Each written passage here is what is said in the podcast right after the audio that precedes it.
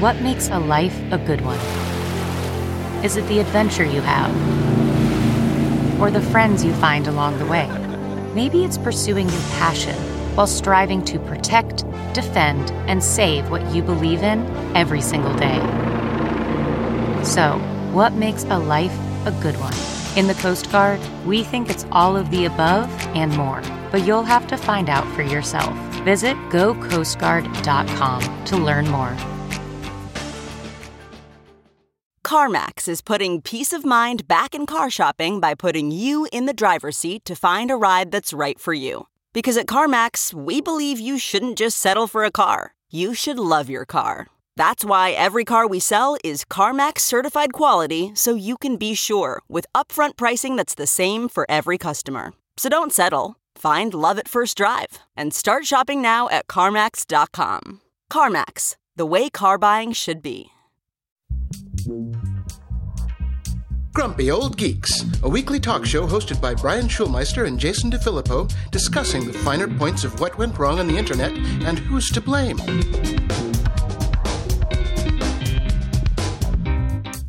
Welcome to Grumpy Old Geeks, and I'm Jason DeFilippo. And I'm Brian Schulmeister. I want to do a little throwback here, Jason. Uh, back in the day when we first started this podcast, we spent a lot of time talking about uh, running your own show, being an independent contractor, running your own company, etc. You know, because I'd done that for 20 plus years, and you've been on and off in between corporate environments and and running your own stuff as well. Um, one of the things about running your own show, especially around this time of the year, you don't get invited to holiday parties. Isn't that glorious? No, it kind of sucks. It's it's one of the negatives. Um, I was lucky enough that I was kind of tight with a couple of the bands that I worked with, and they happened to live in the LA area for a while. So occasionally I would get invited to to their kind of things, but otherwise, like I would have to. Uh, you know, throw my own party basically. Um, and we never really did that too much. Uh, my business partner, as you recall, Wendy, her favorite holiday was Halloween, so we would do Halloween parties every now and then. Um, but yeah, so no Christmas parties, and and you know, my wife works in the corporate world, and occasionally, way back in the day when we first started dating, I would get to be able to tag along to their holiday parties. But uh, as belts got tightened and let's be honest lawyers got involved and they didn't want spouses around to potentially sue people. Um, you know all that stuff became you know no spouses just just the people that worked at the party. And my wife had her christmas party last night for her for her uh, company. And I was not invited, so I took care of the kid. But uh, when the wife came home, I got a little text message uh, from the folks that still work at my local that has changed hands saying, Hey, we're all down here right now having a bit of a Christmas party. Why don't you come down? So that was nice. And I, I did go down, and all the old people that uh, used to be there before the place changed names and changed owners were not working and sitting on the other side of the bar. I'm hungover. it's That was a long way to. it's been a long time since I've been hungover, and uh, here I am. So I might be a little slow today, but good times. So thank and cheers, everyone. Cheers. Okay. I never, I never liked holiday parties, so for me, it's just fine. But Ah. uh, the other, the other downside of being a self-employed contractor type of guy is you have to pay for your own bennies. And Brian, Mm-hmm. it, it's it's a watershed day here at Grumpy Old Geeks. Okay. As of uh, January second, I will have insurance finally. Will you be able to afford food? no, I will Okay. not. Bernie 2020. Yeah, seriously. Oh, I had somebody from Bernie 2020 come to my door the other day. Did you really? Well, yeah, okay. little little girl saying, "Hey, we're looking for Jason." I'm like, "I'm I'm Jason. How how are you?" like, "Are you voting for Bernie?" I'm like, "No." She's like, "What are your feelings about Bernie?" I'm like, "He is a solid meh in my book." So, and she's like, Yeah. "Okay." That's it. Like, okay, I'm not getting a date out of this one. But uh, if you're looking for dates from people who randomly walk up to your door, I'm really worried about you, Jason. hey man, that's that's all my social interaction nowadays. you gotta you gotta you gotta work what you got. So I suppose so. So, Uh, speaking after- of that, I just got my uh, registration card because I, I tend to register as an independent, but I switched it to Democrat because I want to be able to vote in the primary. So interesting. ah, Not really. Not- I, like really I said, I'm hungover. so I just thought I thought everyone would be interested who's been following the show for seven years. That uh, yes, finally, finally, after all this time, I have my own health insurance. Excellent. I, I'm I'm very happy about this, Jason. Now, the next step after actually getting health insurance, of course, is something that you're not very good at. Going to the doctor. Going to the doctor. yeah. Baby steps, Brian. Baby okay, steps. one thing at a time. First, one you thing at a pay, and then maybe you take advantage of what you're paying for. Exactly. I, I see. The problem is now I'm going to have to walk there because my health insurance payment is the same as my car payment, so I'll probably have to turn my car in.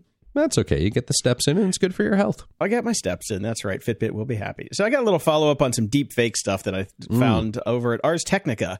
A Okay. very good story by Timothy B. Lee called I Created My Own Deep Fake. It took two weeks and cost $552.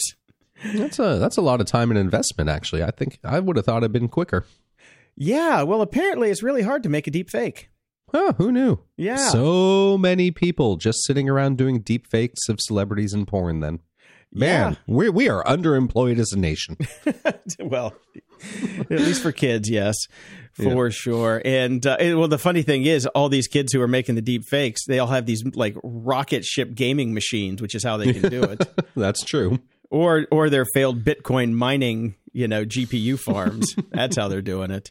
So yeah, uh, instead of mining Bitcoin, they can just you know put out deep fake uh, CPU cycles or GPU cycles. Hmm, Yes, a lot of deep fakes of Natalie Portman. That's what they're on. Oh God. Anyway, it's a pretty good article, and it goes through a lot of how he did it. And you know, he did the uh, the mashup of Commander Data to Mark Zuckerberg, which is appropriate. Okay. And you figured that wouldn't actually take that much computational power, since they are pretty damn similar to begin with. That's true. anyway, it's a it's a good read, and I there's some stuff in there near the end where he talks about the software that he used, and you know, if I had a massive gaming machine lying around, this might be kind of fun to play with, but I have to go to work. The news, Well, I'm happy to announce that finally a tech company has managed to unionize. Unfortunately, it's a stupid e scooter company, but small steps, right? So, in a first for the industry, employees for an e scooter company in California have voted to unionize. As of December 5th, workers at San Francisco based e scooter company Spin, of which there are some around here, uh, voted to unionize and join a local Teamsters chapter. Uh, they were bought by Ford in 2018 for $100 million, and it's one of four companies awarded a permit to operate shared mobility devices in San Francisco.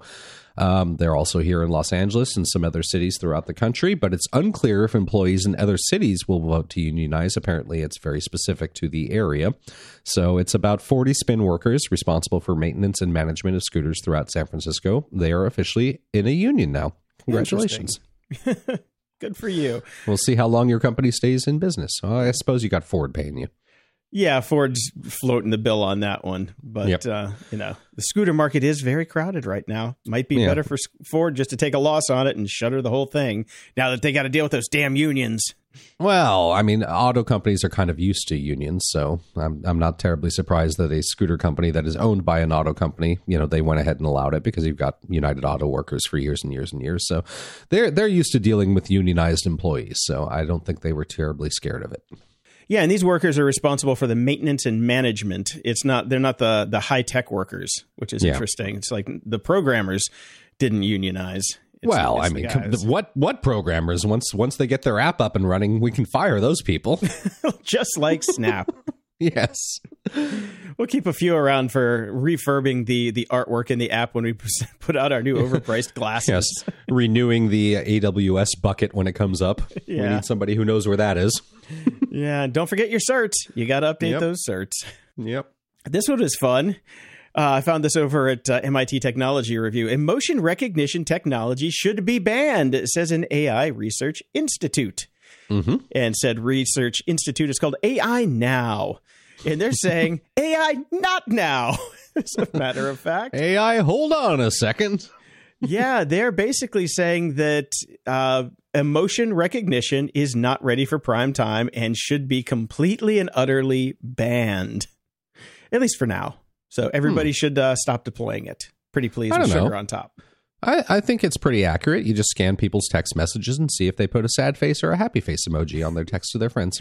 I'm pretty sure that's not what they're talking about, but Oh, oh, okay. yeah, this is uh, facial emotion detection. Right. Well, you know, I, I, that's actually probably one of the easier aspects of uh, of recognition technology is telling if somebody's happy or sad. It's pretty pretty obvious. I, we can do it as humans. Yeah. No, I don't think so. Hmm, okay, it's difficult. Yeah, it turns out that it's extraordinarily difficult and wrong most of the time because mm. it's extremely hard to tell what somebody's feeling by their facial expressions. Because I could be happy as a clam, but I might have to go poo. So, therefore, my facial expression doesn't match my mood. So, you know, I could have just gotten a puppy and the puppy just pooped on the floor. Inside, I'm happy as can be, but on the outside, I, I smell poo. You know, And things like just- that are hard. You should probably be happy that you're going to go poo. Oh wait, you have health insurance now. Normally, I would just say it's good that you're regular, Jason. You should be happy about that. Yes. Uh, so if you want to actually check out the report, it is about 60 pages long. We'll have a link to it in the show. no, notes. thank you. yes, thank you for MIT for summing that up for us. and this one I found over at Wired, which is a really good story. ISIS is now harder to track online, but that's good news. Uh, how so? It is good news because that means that ISIS is having a really hard time getting online. so, uh, Telegram actually went on a huge campaign and killed a ton of their accounts and their message boards. Well, thankfully for them, Facebook is about to roll out their messenger encryption. So there you go. Everybody will be moving around. and we know that Facebook won't be deleting any accounts because, you know, it's not their job. Uh, that's true. That's true. And all ISIS has to do is run for office, and then That's right. Then they can do whatever they want. so these guys, uh, once Telegram shut down, they they basically started to you know scamper when scamper like cockroaches when the lights come on. Then Right. they went to Riot. That didn't work out well for them. Okay. And then they went to Tam Tam, back to Tam Tam, not working out well for them. There is a concerted effort between these companies to actually squash ISIS. you know what they need to do? They need to set up a gopher. gopher server. Where? Hey, yeah, what's going on with that node host? Uh, you teased us with it. And we don't know. If I haven't heard anything back. I don't think you can find any of the software anywhere. Uh, yes, no. He there was a there was a link in one of their posts about it, so it's kind of Oh, cool. Um, so they're these accounts are being shut down in conjunction with Europol, which is pretty Okay. good. But uh, a lot of journalists, academics, and terrorism researchers were also booted from the platforms and unable to make new accounts. Well, Oops. how do they know? If you're hanging out in an ISIS chat room, you can't just say, "Hey, I'm an ISIS researcher. Let me in," because the ISIS people could just say, "Hi, I'm an ISIS researcher." Ah, la la la la, and let well, all in. they needed to use was the facial recognition software to see what mood the person was in. Were they were they concerned or were they ex- very excited about blowing things up? Are you feeling very jihadi today? jihadi or not? There you go. Oh, that's the new Facebook. It'll start with jihadi or not. Yep. Oh man, and uh, well, we know they're definitely not going to Instagram because uh, it's Instagram, and they might actually because honestly, here's the thing: Facebook lets you do whatever the hell you want. Instagram, you can barely do anything. That's the It's true. difference. Yeah. Yeah, the yeah, Instagram, the land of no nipples. Well, they're going to start warning people before they post potentially offensive captions, which means that I'll never be able to post again. Damn it. That's true. Uh, some more AI powered tools will be snarfing up your your captions and checking to see if you're worthy or not for posting. And you know, I think they're just going to say, "Hey, hold, hold the phone, man. Hold the phone. Uh, you might want to think about that because we might have to ban you if if you post that. And then I guess if you post it, they ban you. I don't know what the deal is here. But well, there's a simple reason, uh, simple way to get around it. Of course, just uh, register to run for office. that's true. Yes, because Instagram is starting to hide false content behind warnings, except for politicians. Mm, nice, nice. Yes, so Instagram is definitely trying to go all in on doing some actual, you know, content moderation, but they're doing the same thing as Facebook did. Not surprising, 'cause it is their parent company. So politicians have free reign to do whatever the hell they want. So if you are a regular user and you post some false information, you know, your your uncle who uh, was fired up after Thanksgiving and is starting to post more and more as the election is coming along and is posting bullshit, fake crap that's being spread left, right, and center, Instagram will give you a warning, and Instagram will pop up a warning uh, on these posts now. But if you happen to be a politician, whatever, you can post whatever the hell you want, of course. So there you go. Do you have to register as a politician? Do they tell you what the mechanisms are for that? Of course, they don't tell you what mechanisms are. Do you? Does anybody know 15 years on how to get a blue fucking check mark on Twitter? Nobody knows. Well, actually, you can't because they turned it off because it was such a fustercluck. Yes, but you So, still can no. get them on Instagram and other places. Uh, we're going to try and have a story about Instagram on for our Friday show. A friend of the show, Michael Burns, had his Twitter account, or I mean, his Instagram account stolen last week. Yeah, I saw that on on the Facebook. Yeah, exactly. and they did it with uh, SIM card jacking, which Yeah. is which is really strange because you know he generally just posts pictures of His uh, dogs. Yeah, his dog, his dog Bonnie. And so I was like, why? Why do they want that? So who knows? Probably his username. I He's a dog influencer. he is a dog influencer. Well, Bonnie's a dog influencer. He's just the poop carrier of the dog influencer. I'm Bonnie is not taking the photos, Jason. Let's give credit where credit is due. That's true. So uh, we're going to try and get him on the phone for uh, for Friday's show. It will be a pre-recorded interview, but we can hear his story. And literally on the phone because none of our other technologies seem to be working. Nothing fucking works anymore. Well, speaking of the whole politicians online thing, I saw this great article on the New York Times about how 2020 campaigns are throwing their hands up on disinformation, much like Facebook has decided to do, and Twitter as well. Um, this is a an in depth article, and it was really interesting um, about uh, academia and and all that sort of stuff, and people who have been following the spread of misinformation and are able to track it and have all these interesting statis- statistics and things of that nature, who are saying wow, no, nobody seems to care. None of these politicians and, and their campaigns do not seem to give a shit about what's going on, and they probably should. Few politicians or their staffs are prepared to quickly notice and combat incorrect stories about them, according to dozens of campaign staff members and researchers who study online disinformation. Several of the researchers, researchers said they were surprised by how little outreach they had received from politicians. Campaigns and political parties say their hands are tied because big online companies like Facebook and YouTube have few restrictions on what users can say or share as long as they do not lie about who they are. And uh, John, Joan Donovan, the research director at Harvard University's let's see, Shorenstein Center uh, says that basically politicians must play some defense by understanding what information is out there and that may be manipulated. So staff up, people. You need to have some people out there looking to see what memes are running around about you and if they're true or not. And if they're not true, combat them. yeah, that's what you got to do. I mean, it's Yeah. it's part of the price of admission now. You have to have like a defensive team. Exactly. Hey, don't spend all your money on offense. Is, is pretty much it. If you're making nasty memes about your, you know, your opponents, then you're doing it wrong. Uh, the best offense is a good defense. Always has been. So Google Maps has now photographed 10 million miles in Street View. And I will walk 10 million miles. Uh, and they have mapped out 98% of the world where people actually live through satellite photos on Google Earth. Okay. I don't know what's up with that other 2%, but uh, Can't get a car some places. well, that's why they did it on satellites. I guess they couldn't make the satellite fly where they wanted it to go. They should throw up some loons with cameras and get those going. So it's it's pretty cool, you know. After 12 years of I Street View. suppose it's pretty cool. I think it's cool. Uh, the fact that you, Lack you know, of consent. well, I don't just that aside. I know privacy is dead. Get over it. I from know. From a technical know. standpoint, this is pretty damn cool. You have to. you the have to entire admit. point of this show, Jason, is from a technological standpoint. We shouldn't always do things. That's what we. That's like the main thing we talk about now. Yeah, but sometimes it's cool. It is cool, especially when I get it thrown up on my BMW and I can see exactly where I'm going. yes, yes. Or when you just want to dick around on Google Earth after a couple cocktails and you know See check who's out got their knob out while they're walking down the street. Well, I'm not looking for that. I think they have knob detection, so Oh, well. they, they blur that out. I know they blur Knob out the detec- faces.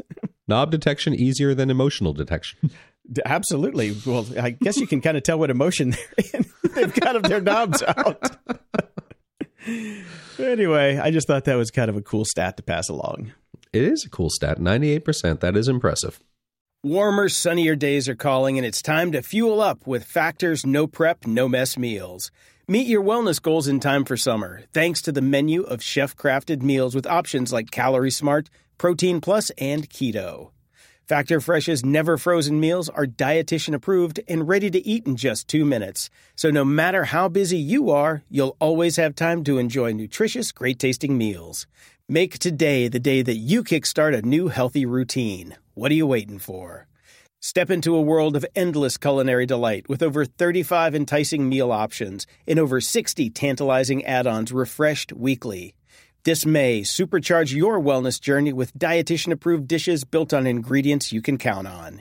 Treat your taste buds every day from sunrise to sunset with effortless, nutritious choices, spanning from energizing breakfasts to delectable desserts. Indulge in the luxury of restaurant caliber meals right at home. Savor the sophistication of filet mignon, the freshness of shrimp, and the bold flavors of blackened salmon. Simplify your life with Factor meals, ready in just two minutes. Say goodbye to grocery runs, tedious prep, and cleanup. I love these things. I can't even tell you what I had this week because I had so many of them. But that's the great thing about Factor. Every week you have new options and they're delicious. And you can tailor your eating experience with six specialized menu options. Whether you're looking to cut calories, boost protein, go meat free, or maintain a well rounded diet, they make it easy to support your lifestyle goals. Tune in to taste, convenience, and wellness with every bite. Head to factormeals.com slash grumpy50 and use code grumpy50 to get 50% off your first box plus 20% off your next box. That's code grumpy50 at factormeals.com slash grumpy50 to get 50% off your first box plus 20% off your next box while your subscription is active. Everyone needs a world class VPN. Grumpy Old Geeks recommends private internet access to protect your online privacy and identity. Private internet access never keeps any records of their users' online activities, so you can be assured that you have complete privacy and nobody knows what you're doing online. No matter your technical skills, private internet access is one of the easiest VPN apps out there. All it takes to connect is just one click or tap, and your data will be encrypted instantly. With just one private internet access VPN subscription, you can connect up to 10 devices at the same time. Go to gog.show slash VPN and sign up today. For a limited time only, you can get our favorite VPN for just $2.69 a month when you sign up for two years. gog.show slash VPN. That's gog.show slash VPN.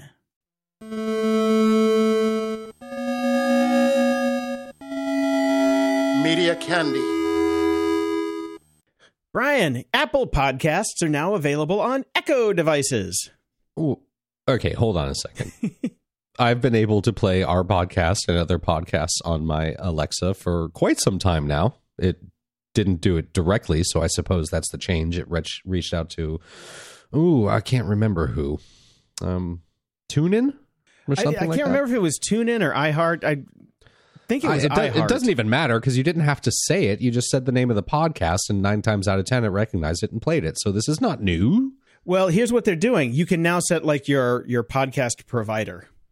Ah, okay. And the thing about Apple Podcasts is if you use the Apple Podcast app on your phone, you I can do. now pick up where you left off, which is the Okay. key. That's nice. Yeah, that's the one thing that's always bugged the crap out of me. I'm like, okay, can I, I if I want to listen to a show, I want to be able to stop it on my phone and then start it in the house. You know, Right. that has been the one thing that with all the technology they got, they couldn't figure out until now. Well, again, um, laptop uh, podcast player on my Mac uh, syncs with my phone and Bluetooth connection to my Alexa. So I've been doing that since day one too. okay. Well, now it's built in. Okay. Uh, the interesting thing here is uh, they're not the only ones that are doing it because Okay. it, this is going to be this is going to be rolling out basically over. Uh, I'm guessing all of the apps for a while. Luminary has now joined in, There's, and going still a be- thing. They're still a thing. Yes, Luminary is going to be available on Alexa devices, and for the time being, I wouldn't get too used to them. But yeah, Uh, quick poll. Everybody that's listening to our show, hop on the Twitter sphere or whatever. Let us know if any of you have actually subscribed to Luminary. I'm curious. and stayed after the the trial period. Mhm. Well, here's the thing. Actually, thing. paid a few ducats. stayed after the trial period of your own free will because they they got Not forgetting. they got eight bucks out of me after I canceled. Then they did Jason? it again. I canceled Jason? twice. Privacy.com slash GOG. Couldn't use it. It was the in-app payment. So Oh, that sucks. yeah, trust me. If if it is possible for me to use privacy.com slash gog to buy something on online, I do. oh man. So yeah, that I thought that was pretty good news. You know, it's it's working some to get somewhere. See, what I want is I want it all tied together. I want to be able to say "Lady in a Tube," GOG time, and then the lights turn blue, the show comes on, and then you know the house turns into a mood for that show. If I want to play play Joe Rogan, everything turns red and flashes at me, all angry like. And If then- we want to do that for our show, we just have to write a skill. Do you want to write a skill, Brian? No, I do not. There you go. I just want it out of the can so I can just say, "Do it." Damn it! I, this is I, this. I don't want to go back to the early days of the web where we had to do it all ourselves. I don't want to have to go to if to to to to make a you know if this then that action. I just want it to work. But This- then again, hmm. This once again said by Jason, who always wants to go back to the early days of the web, pre AOL. I was thinking about that this morning, and no, I don't. I'm like, I I don't know what brought it up in my head. I was thinking about something, and uh, yeah, I'm like, you know what? Website builders are okay. Having to having to write HTML really did suck. So Yeah, but it you know it paid the bills for a long time for both of us. yes, it did. Yes, it did. Now Spotify is uh, giving you a big good push on podcasting nowadays. They're trying to But do podcast not to adjustments. No, yeah. I think I think we're like number 180 in technology for a while. Hmm. Which is crazy because like we got four downloads on Spotify, which probably tells you how well Spotify's doing in the podcast realm. because we got our we got our uh, Spotify. Um, what do they call that thing that they rolled out for all the musicians and everybody was sharing it and they rolled it out for podcasters too? The, year in review Year thing in or review whatever thing, yeah. And we looked at ours and it's like, oh, we got four listens. well, I mean, it was it was like a thousand, but that was for the entire year. Yes, nobody's know? listening to podcasts on Spotify. The weird thing about Spotify is there's Nobody's listening to our podcast on Spotify. Yeah, nobody's listening to podcasts on Spotify. There are they've already a- pulled ahead of Apple in Canada. Yeah, So- that's Canada. Like I said, nobody's listening to. Oh yeah, I mean the interesting thing about Spotify with their their podcast push is is they're they're touting left, right, and center about how they're buying up exclusive rights for all these podcasts. If you go to Spotify and look at podcasts, they don't even push the exclusive ones. I can't tell which podcasts are exclusive on Spotify and which ones are just like us everywhere. Yeah. It's weird, right? Like if you're going to spend all this money, we have exclusive rights to these podcasts. They're not promoted anywhere. There's no way to tell which ones are exclusive. Nothing. It's Yep. so fucking weird. Yeah, I mean, at least on Luminary, they they shove it down your throat. You have no choice. It's like, okay, here are all the shows that we pay for that you're paying for now. If you want something else, well, go dig for it. We're not going to tell you how to do that. Yeah, it's very strange. So yeah, this new suggestion thing is going to be interesting. It's it's already started to roll out. I haven't checked it yet, but uh, it's only going to be for people in the U.S., Denmark, Great Britain, Brazil, Canada, Sweden, Australia, Mexico, Ireland, and New Zealand, who have never listened to a podcast on Spotify before. and the topic choices will differ by user and country. Okay. Okay, Now, so that's, That's- a good study. yeah, they're trying to get people who have not listened to podcasts to do something about it. But, you know, you would think that they would really want to cater to the people that actually do listen to podcasts Yes, and get them to get more hours on on the app. On their platform. Yeah, Yeah, instead of doing the heavy lifting of getting new people to listen. But, you know, I guess they have to do both. It's got to be a, you know, multi-tiered approach because they are spending a lot of money. And the more money they spend on podcasting and the more people they get listening to podcasting, the less they have to pay for music. that's true. because they don't uh, pay podcasters very much at all, especially if they're not exclusive. Yep. And Google Podcasts has come out with a new uh, recommendation engine as well. So they're Oh, going joy. to, yeah, they're going to suggest uh, different episodes for you, not shows in general, but just an episode. So if you say follow a celebrity through Google News uh, updates, they will recommend the podcasts that have that stupid celebrity on them. Yeah, because they're, I think they're really kind of going deep on the, tr- like they're doing transcriptions of the big shows and then doing search on the on that, and then building up those recommendations based on that tech. So, Okay. we'll see. I mean, I've used Google Podcasts a total number of twice when I checked to make our, sure that our show was in here, and uh, uh, one of the other shows I work on are in there, and that's pretty much it. But I got to say, the Google Podcast app that they ship now with Android is much better than having to use Google Play. Yeah, I Oh. was about to say. I figure most Android uh, users are probably using that as their default. So quite a few people, I, I'd imagine, are using Google Podcasts. Not really. Most people are using Pocket Casts on Android. Okay. Yeah, I mean, because Google's behind on it. They don't advertise it very well. You know, it's uh, podcasting is still a massive afterthought for Google. They're kind And of like it is for Apple too. Apple just got first mover advantage, but yeah. Yeah. Anyway, so that's this week in podcasting. All right. Ah, trailer news. Mm, I saw the new trailer for Top Gun Maverick 2020. all right. Ooh, boy, I'm excited. I, I didn't I didn't care much for the first one. I was going to say you don't strike me as a Top Gun kind of guy. Not really. No, not not my thing.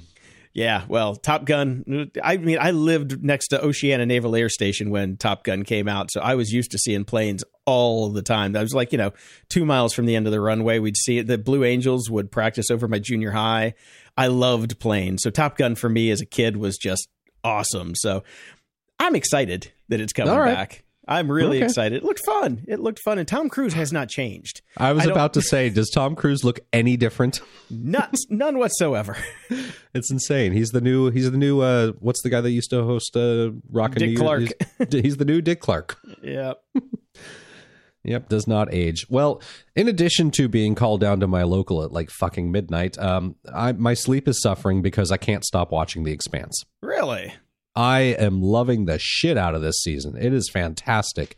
I am up and like episode ends and it does the stupid five seconds, four seconds. I'm like, damn it, damn it, damn it. All right, I'll just watch 10 minutes of the new one and then go to bed. Never works.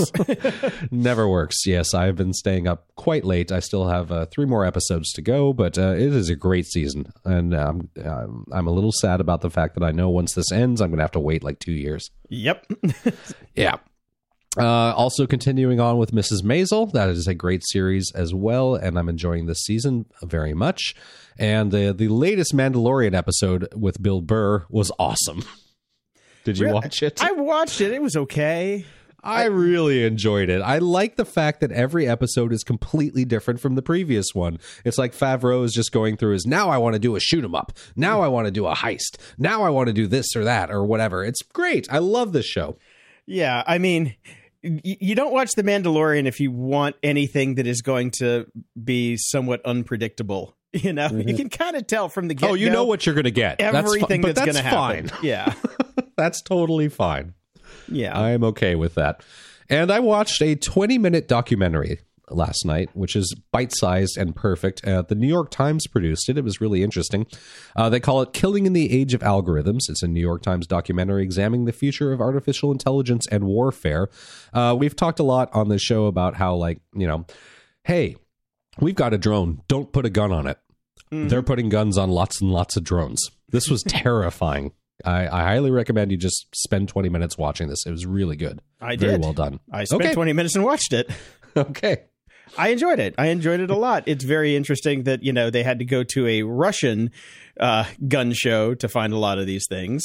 Yep. But yeah, no, it kind of tells you what the state of affairs is uh, on, you know, autonomous killing machines. And I, I have to say, there was a protest in there about stopping the killing machines where people that were dressed as sperm fell over, which I Yes. thought was pretty pathetic. I Uh, yeah, was- it wasn't. It wasn't the best protest. No, and I even even when it was done, they got back up and they high fived like we did it, we fell over, yay! so bad. Yeah, like nobody's done a flash mob before. Seriously, seriously, they didn't even dance. What's the point? Oh yeah, but it was a good documentary.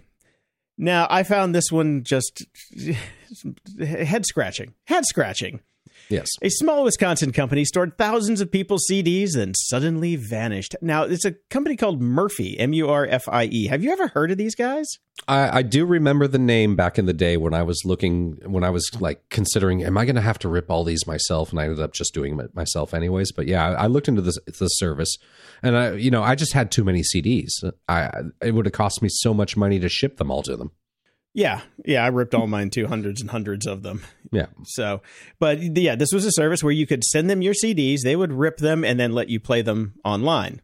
Right. Yeah, which you know, who cares anymore? Which is exactly apparently why they shut down. Yes. And this company has changed hands many times, but the problem now is they're gone and they're Mhm. saying that you can't really get your CDs back. yes, of course. And if the Pope shits in the wood, who cares?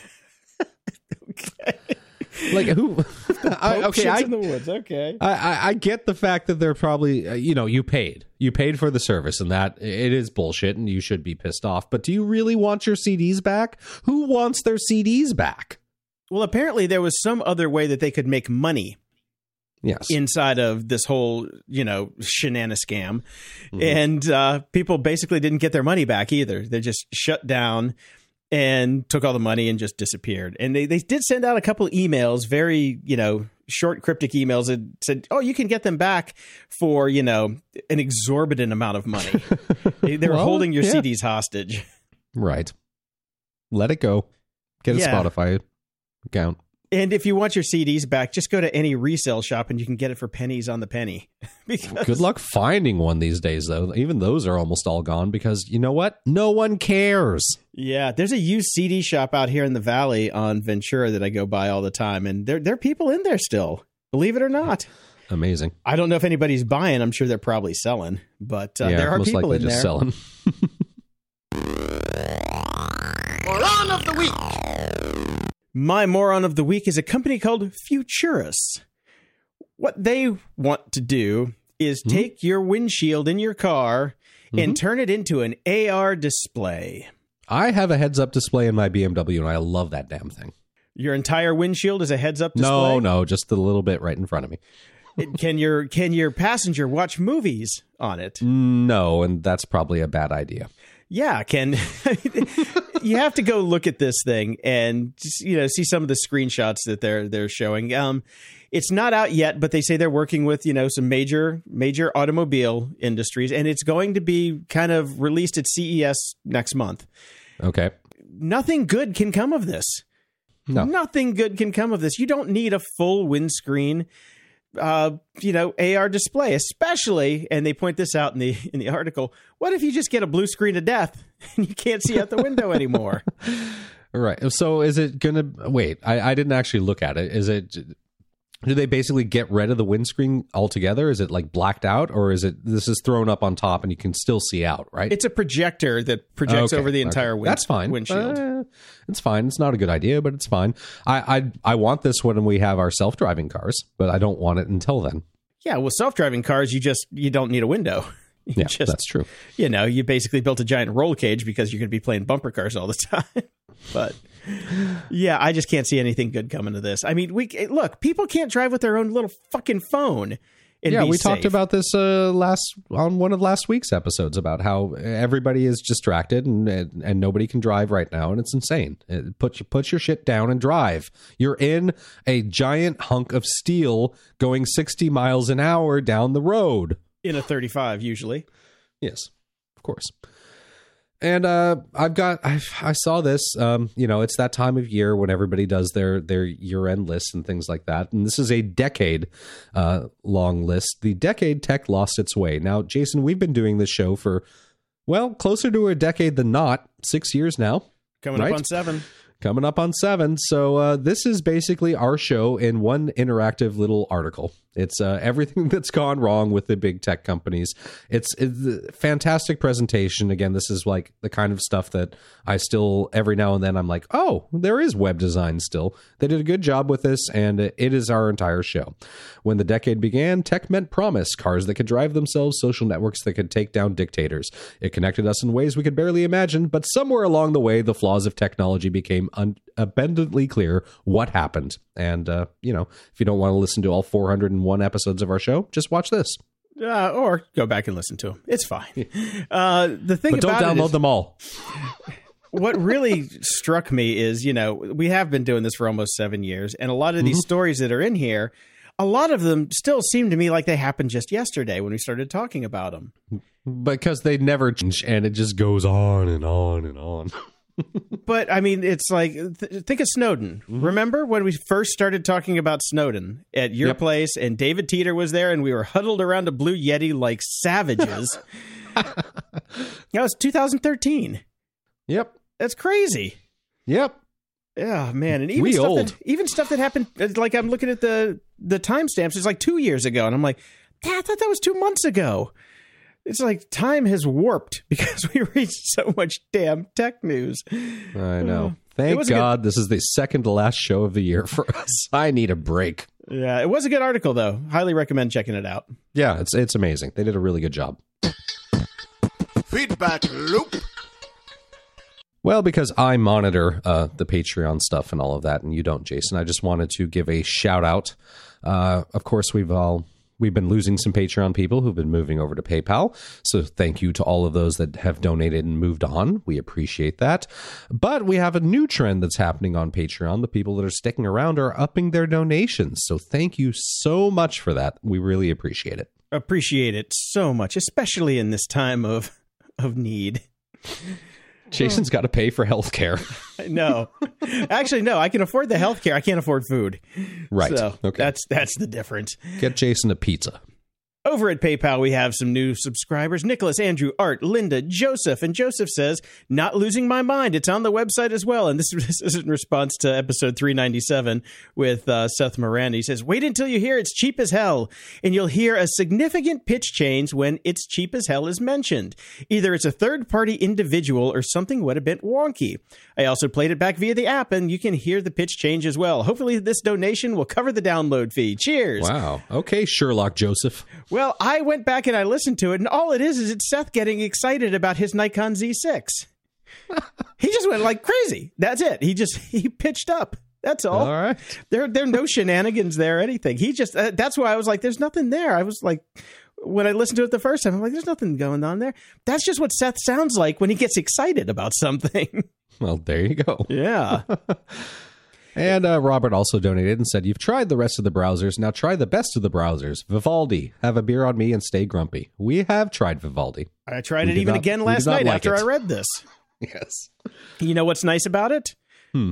Closed tab is on the left. Oh, God, Remember, it's it's that. made by the same guys that made Opera.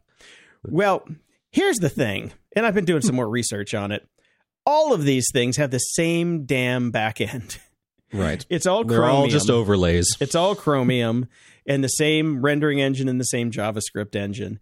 Uh, some add new things like Brave, which break it completely and make it useless for us. and uh, Vivaldi is kind of nice, except that th- their Vivaldi Net thing is a little weird. It does come with a little note taking app built in, which is kind of cool. Uh, oh, we could use that for our show titles. yeah, yeah, we really could. Uh, it's snappy as hell. I got to give it that. Uh, you can install Chrome extensions. Uh, so I don't know. I've got it on my laptop. I'm going to try it. But uh, yeah, I mean, so far it seems to do exactly the same thing that Opera does. So I don't know why we've switched. Oh, that's right, because Opera's China. owned by the Chinese. That's why. But um, you know, Vivaldi's owned by Fern or two. So if you want to get down with that, but I'm not going to go there. Uh, seems decent so far. I'm not going to switch yet because every time I switch, I get bit in the ass.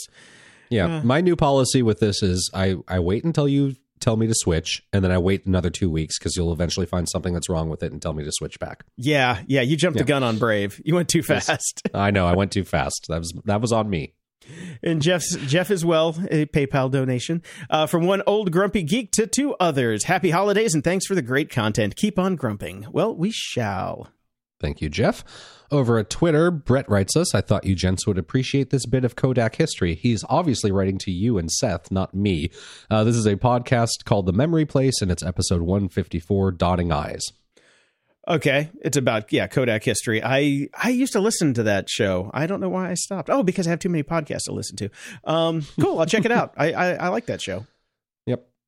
And Stewart says, So you play a Sesame Street clip in your show, and this has happened. The grumpy old geek's curse strikes again. And No, uh, not not true, right? You played the Sesame true. Street clip in the episode that we talked about uh, Caroll Spinney, who did Big Bird and uh, and and uh, Oscar the Grouch passing away. So it was an it was an homage, not Yeah. uh, pre- not a precursor. I, th- I think Stewart wrote this before he got to the end of the episode. Ah, there you go.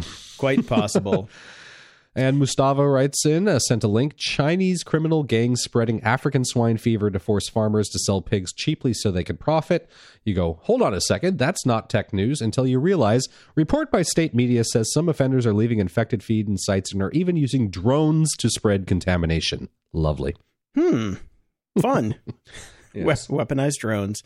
And Loke writes in, so to recap, Brian, you like cab drivers enough to converse to the point of finding out what they did back in the day in Bombay, but you don't talk to Uber drivers. Were you inappropriately touched as a, in an Uber at some point? What gives? Great show, by the way. Well, first off, um, Jason is the one that has had a horrible uh, ride sharing experience, not yeah, me. and that was Yes. Lyft, not not that Uber. was Lyft, yes. And uh, you assume that I only get into these things by myself. Now, Jason knows my ex business partner very well, Wendy, right? Yes. Um, would you say that Wendy is happier talking to complete strangers than she is to act- people she actually knows? Absolutely. Who do you think I got in the cab with? yeah. I have learned the life story of every fucking cab driver I've ever gotten into with Wendy, so it isn't me. I like to sit in the back of my cabs, much like I like, say, my dentist or my my hair cutter, completely silently. But I'm not always alone, and I have to listen to stories an awful lot of the time. Wendy was a chatty Cathy. She wants to hear everybody's life story. Yes, and this is how I learned about uh, people's lives. Fun yes. times. Yes. And over at GOG.show, Dan writes in I've become quite the bit of an anti online convert this past year and believe that shopping online is only about convenience at this point. I've bought hobby level remote control cars, guitar equipment, computer parts, electronics at brick and mortar stores at or below online prices this past year. Yes, there is a time cost, but I think there is other value in talking to people. I don't, as previously mentioned. yes. Well, personally, the people are the problem. If, if if I could just go to the stores and and just browse without anybody there, anybody Hi, can I getting in help my you? way, anybody Hi, talking help to me. Hi, can I help you? Would you like to sign up for our Target credit card? No. no, I wouldn't. Uh, it's great that you want to talk to people. I totally get it, and uh, you know he's talking about some very specific stuff that you, you uh, communities are built around that sort of thing. So I totally get that. I need toilet paper. I need it to show up once every month or so. Amazon Subscribe and Save works perfectly for me for that. Just saying. Yeah, but everything else you buy on Amazon too. yes, that's true. Uh, Destiny writes in Hi, guys. You've grown on me, though I'm still reluctant to call you old. I'm a 72 year old retired industrial automation engineer. Wow, that's awesome. Uh, the Mandalorian is shit. My sci fi loving wife and I watched the latest episode last night. The acting, writing, etc. is really, really bad. I can predict the next line with ease. No surprises in either the dialogue or plot. It's every bit as terrible as episode one, if not worse. I loved Star Wars. The series should be allowed to die a natural death. Of course, I'll go see the final movie as soon as it comes out. By the way, I'm having some difficulty disengaging from Disney Plus. I've got to find a way to do this. There's nothing, absolutely nothing on this channel I want to watch. Cheers. Um, Star Wars in general has no surprises, neither dialogue or plot. Yep. It's kind of comforting, and that's why we like it. I get that you don't like The Mandalorian. That's fine. I love it. I think it's fantastic. And I have a three year old, so uh, Disney Plus has a lot of stuff that I want to watch. Well, not me specifically, but it does allow me to plop my kid down in front of the TV and get 10 minutes to myself. So there you go. Yeah, I'm you know, I'm with him on the Mandalorian is like, you know, yes, it's predictable like I mentioned. It's Mm-hmm. extremely predictable. Oh, by the way, I did have to say, I do have to say in the Bill Burr episode, they got in a, a Gungan diss, which I thought Yes, was pretty it was awesome. that was pretty funny. I, lo- I laughed out loud. I LOL'd. I did too, I think. I was like, nice one. Uh, but yeah, I mean, it's not everybody's cup of tea. You are It- you are definitely allowed to hate it, and a lot of Yes, people I'm are. sure do. Like I hate uh, seven, eight, and nine, and one, two, and three. Wait, you can't say you hate nine already. It hasn't even come out. Let's say Wait. the let's say if if I if, if I were a betting man, I'd, I'd put all my money on crap. All right. And Garziella writes in, I can totally see Jason making a thousand penis jokes about this penis fish invasion. Haha, stay grumpy.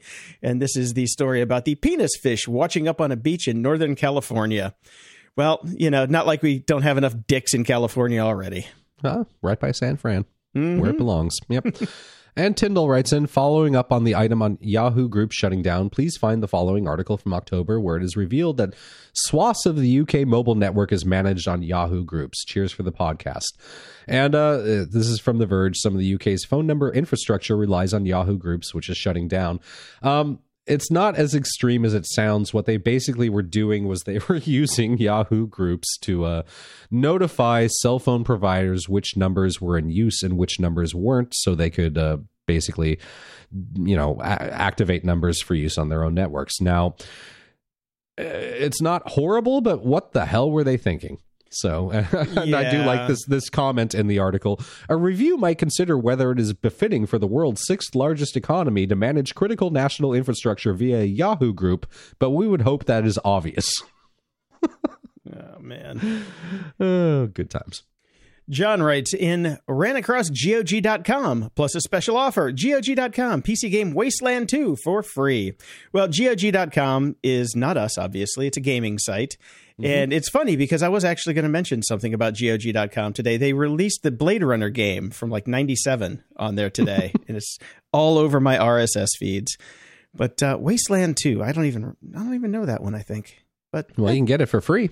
yeah, but then I'd have to actually dust off my PC and plug it in. Yeah, well, there's that. And Chris sends us a link um, from Fox News. San Francisco's poor street conditions a factor in city loss of $64 million Oracle Tech Conference. So they are moving their annual open world conference to Las Vegas next year due to San Francisco's expensive hotel rates and the man poop, according to reports. Of There course. Man poop. Yes.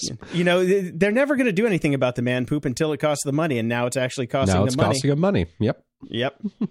And uh, Martin writes in, unfucking believable. This appears to be what the anti vaxxers want. Brian said it, so we'll get your own fucking island and just die already. And this is an article over at theconversation.com about measles in Samoa, how a small island nation found itself in the grips of an outbreak disaster. Disaster, disaster, Disaster.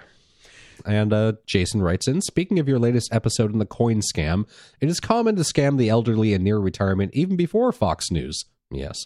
One of the first signs of cognitive decline is the inability to recognize sarcasm or subterfuge. It takes higher level thought processes to see the meaning behind what is being said or see past the scam, which to someone else may be obvious. That can also be a reason why people don't come forward. They don't want to be thought of as addled. So stay, stay sarcastic, stay grumpy. It will exercise those neurons to keep your bank account safe into old age. Love the show. Listen every week. Thank Oh you. yeah. Also, embarrassment is a big, big issue. Why people don't Yeah. come forward because they're like, I can't believe it. I can't believe it. so, Peter sent this in: broke billionaires and un- other ridiculous signs of the top. This is from over at Zero Hedge. Did you get a chance to read this one, Brian? I did scan through it. It's about the uh, Elon Musk was on trial because of you know the thing about calling that guy a, a pedophile who isn't a pedophile, and then trying to say that yeah, that's just what we said as kids. Hmm, okay, uh, but the point of this whole article was uh, uh, Musk had to disclose something about his personal finances. He told the jury under oath that despite being worth more than twenty-five billion dollars, he actually has very little money, um, and this is true. It's because most of Elon's Musk wealth is both not liquid and not profitable. He owns around twenty percent of Tesla, for example, which is worth about 13 billion, but he can't really sell his shares without giving up control of the company, uh, and they're also controlled by a trust. He has regulatory limitations, etc. So, yeah, super rich people have a lot of money on paper. They don't necessarily have a lot of money that they can just throw around, although they seem to manage. Yeah, they seem they seem to they seem to manage okay. Yes. You know? Well, you have your company pay for stuff. That's the way it works. It's all scams left, right, and center, and tax evasions and dodgings and blah, blah, blah. Yep, and Nathan actually sent me an email on this one. Manscaped lands at Target. You just mentioned this trend in episode 400. Great show, and it has been one of the few distractions I've had after losing my family, home, and job over the course of four days at Thanksgiving. Timing couldn't have been more imperfect. Thank you guys for just being you. Well, sorry to hear about that, Nathan. Very sorry to hear about that, Nathan. But as we've always said on the show, it is the most wonderful time for pink slips. Everybody fires people on the holidays. Isn't that lovely? Yep, yep. Mm-hmm. still got. I think I still have mine from Paramount when they fired us all at Christmas. Yep. Merry Christmas, everybody. And over at iTunes, we have a five star rating from Sammer51 in Great Britain. How's that Brexit thing going for you? Oh. Perfect balance of entertainment and grumpy. Greatly enjoying the show. It's funny how it's entertaining to hear guys complain about stuff, but it is. Thanks for the awesome work, guys. And we got a five star here in the United States from Granny Dar. It's got it's entitled Something to Look Forward to. Housework is not the most invigorating task, especially when you've done it for decades. However, it's a perfect time to put on a podcast and scrub away. This podcast covers a lot of topics while still giving one a good peek under the sheets. There are issues covered that I would never have come across in my everyday life. Information is not doled out in a dry manner, but with humor and sarcasm. I walk away with pointers that make me wiser about my tech purchases, help me improve many aspects of security, keep me in the know of books, cinema, TV, and much, much more. They do tend, though, to giggle a lot between each other. One does have to wonder if they are simply that joyful, if or if there are substances involved. Anyway, kudos to the format, the quality, and the overall tone they bring to the podcast. I simply can't manage to do my household chores without them. No substances, unfortunately. And yeah, we haven't done a drinking show in a long time. Yeah, yeah. There's a reason for that. Yes, I'm in bed by eight, so and I don't want to drink at 9 a.m. Exactly. So you know, we, we're it's we're we're in this Ladyhawke phase. so. Jesus, there's a dated reference. Hey man, it's one of Rutger Hauer's best movies, and Matthew Broderick, and what's her Not name? Saying much. Uh, yeah, good. what's her name? I can't remember her name. what's her nuts?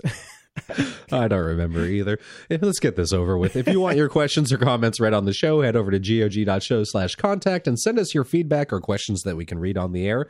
And if you're so inclined, please head over to gog.show slash iTunes and toss us a five star and snarky review. And go ahead and tell your lady in the tube to play us because you can do that now. Oh, wait, you could do that all the time. Closing shout outs. We haven't done a dead people roundup in quite some time. So I found two bits of news this week uh, for some closing shoutouts that are near and dear to our heart, even though we didn't know their names. Tony Brooker, pioneer of computer programming, has passed away at 94. He worked with Alan Turing. Uh, he went to work at the University of Manchester and wrote the programming language for the very first commercial computer called Autocode. How cool is that? Very cool. At least he had a good run, 94. He did have a good run. And also George Laurer, who developed the barcode, is dead at 94 as well. Every purchase evokes his design of the rectangular universal product code, the UPC. Although it became ubiquitous, he received no royalties. Oh man. This thing is on everything, no cash. Oh man. That sucks. So I thought this is just interesting for a bit of trivia. The UPC made its official debut in 1974 when a scanner scanner registered 67 cents for a 10 pack of Wrigley's Juicy Fruit chewing gum at a Marsh supermarket in Troy, Ohio. And also interesting, some fundamentalist Christians gotta ruin everything, I've also noted that the so called three guard bars at the beginning and in middle of the code resemble the numeral six, suggesting the number 666, which the book of Revelation links to an apocalypse. And as he stated, it is simply a coincidence, like the fact that my first, middle, and last name all have six letters. What? Mind blown! oh my Satan, God. Satan, Satan! Ah, The Omen 2, still a good movie too. So I liked all the omens except for the last one. Yeah, the last one was not good. Number three, no. One and two, yes. Number yes. one is why I got a Rottweiler. Fun trivia fact. And uh, the other thing that I have to say that the UPC code is great for is back in the day when really cute cyberpunk chicks would get UPCs tattooed on the back of their neck, I was a fan.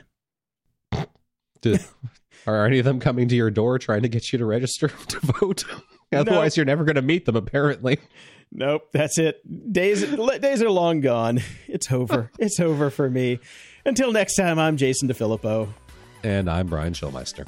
Thanks for listening to Grumpy Old Geeks. To support the show and keep us on the air, go to patreon.com slash GOG. Toss us a few bucks and we'll love you forever. If you don't like Patreon but still want to support the show, you can give a one-time or recurring donation by just going to GOG.show and clicking the PayPal button. And at some point, Jason will make a GOG.show slash donate page and you'll be able to go there. Your support really keeps us going, and we really appreciate it. Show notes for this episode are at gog.show slash 401. From there, you can find links to old episodes, leave feedback, ask questions, and get links to stuff we like. Stay grumpy. Sorry, I haven't finished your Whittle page yet. The people in my house destroying it for the next three days. I'll get to it. You know, you can't go into your kitchen. You're just sitting at your laptop. I can't go into the house, dick.